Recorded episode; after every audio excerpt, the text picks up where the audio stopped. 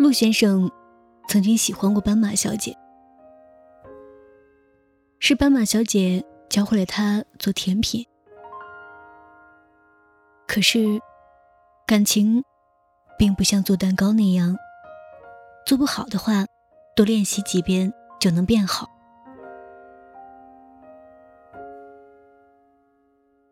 斑马小姐在一次森林大会上遇到了犀牛先生，在舞会上彼此倾心。犀牛先生在他的领地里开了一家甜品店，斑马小姐后来就去了甜品店，和犀牛先生一起打理。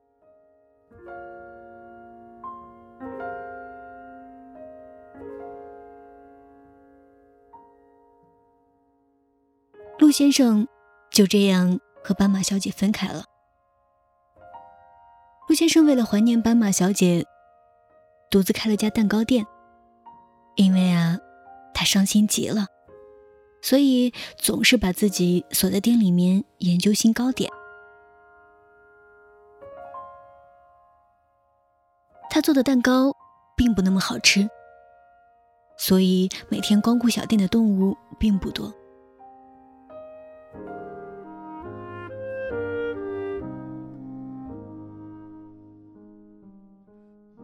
兔小姐每天都要来买上一块蛋糕，于是陆先生每做出一款新蛋糕之后，便邀请兔小姐进行品尝。好吃吗？嗯，很好吃啊，感觉心都快融化了呢。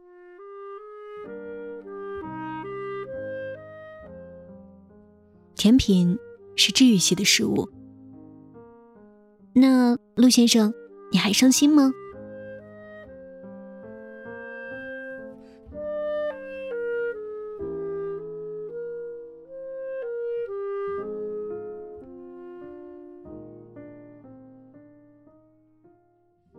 陆先生想了好久，不知道说什么。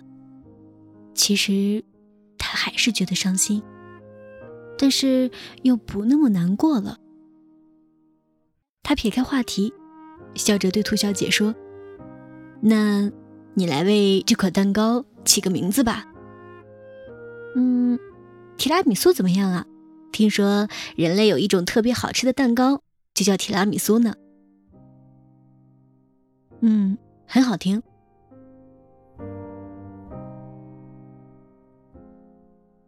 后来，兔小姐依然每天都会来陆先生的店里买蛋糕。”陆先生，提拉米苏哦。有一天，松鼠来买蛋糕，他问陆先生：“你知道提拉米苏是什么意思吗？”“嗯，不知道哎。”在兔子的世界里，提拉米苏是我爱你的意思哦。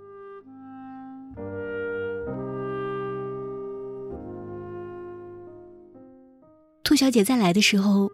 陆先生抢先一步说：“嗯嗯，我知道提拉米苏的秘密了。”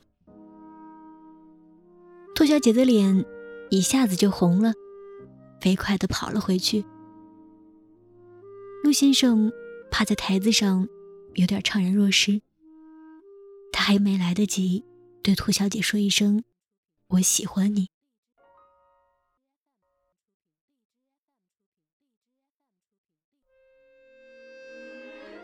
而那天以后，兔小姐再也没有来过。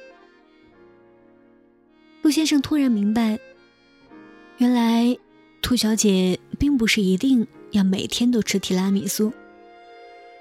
陆先生本来以为自己还是喜欢着斑马小姐，可是当兔小姐连续好几天都不来买提拉米苏的时候，他才知道有一种爱。可以渐渐升温，也可以波澜不惊。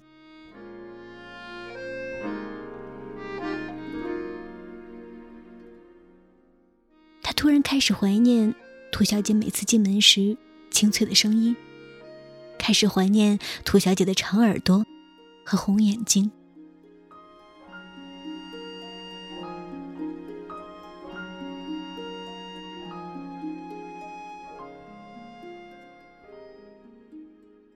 想念的时间很久，久到陆先生做的提拉米苏过了保质期。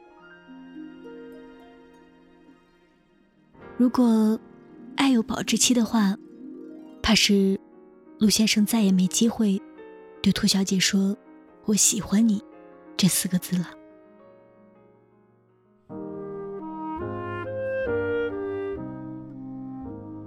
不能再等了，遇到对的爱情就要好好把握，就要给自己一个机会，否则错失那个人的时候，只能后悔了。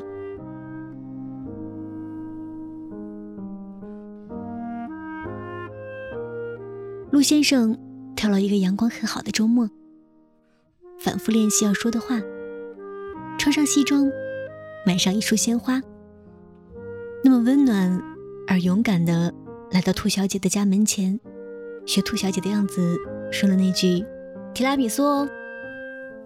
兔小姐之前的不确定，在这一刻全都化为乌有，可她的眼睛通红，泪水在眼眶里打转。陆先生以为自己太鲁莽了，不知所措的问：“嗯，怎怎么了？我哪里做的不好吗？”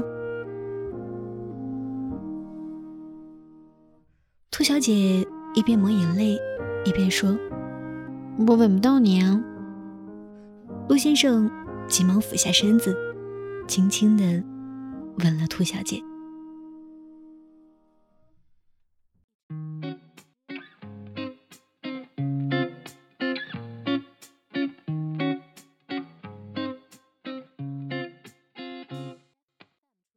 好了，到这里呢，今天这个非常温暖的小故事《提拉米苏的秘密》就和大家一起分享完了。不知道从这个故事里面你听懂了哪些呢？来评论区里面和阿月一起探讨一下吧。各位亲爱的小耳朵们，晚安，好梦。让你忘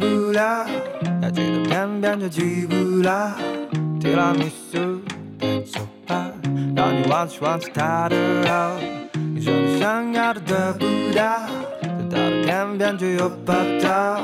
传说中的爱情故事，全都被你一个人知道。咖啡香里，小酒馆里玩心跳，想要奔跑，却懒得动懒得跳。失恋男女。唇角挂着一个炸药包，如果找找找不到人来抢，那那那去轰炸蛋糕。你说你该忘的忘不了，还记得偏偏就记不到。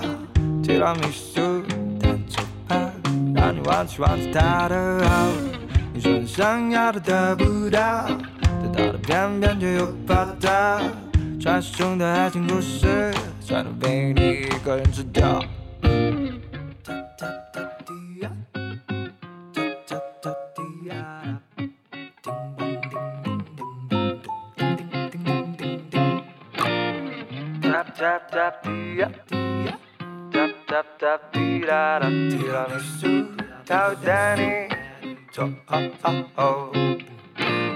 你说你该忘的忘不掉，该记得偏偏却记不到。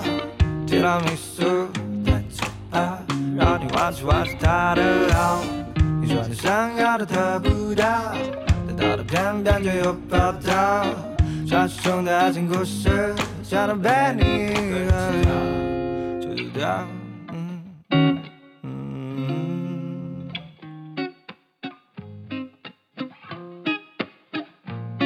提拉米苏它会带你走。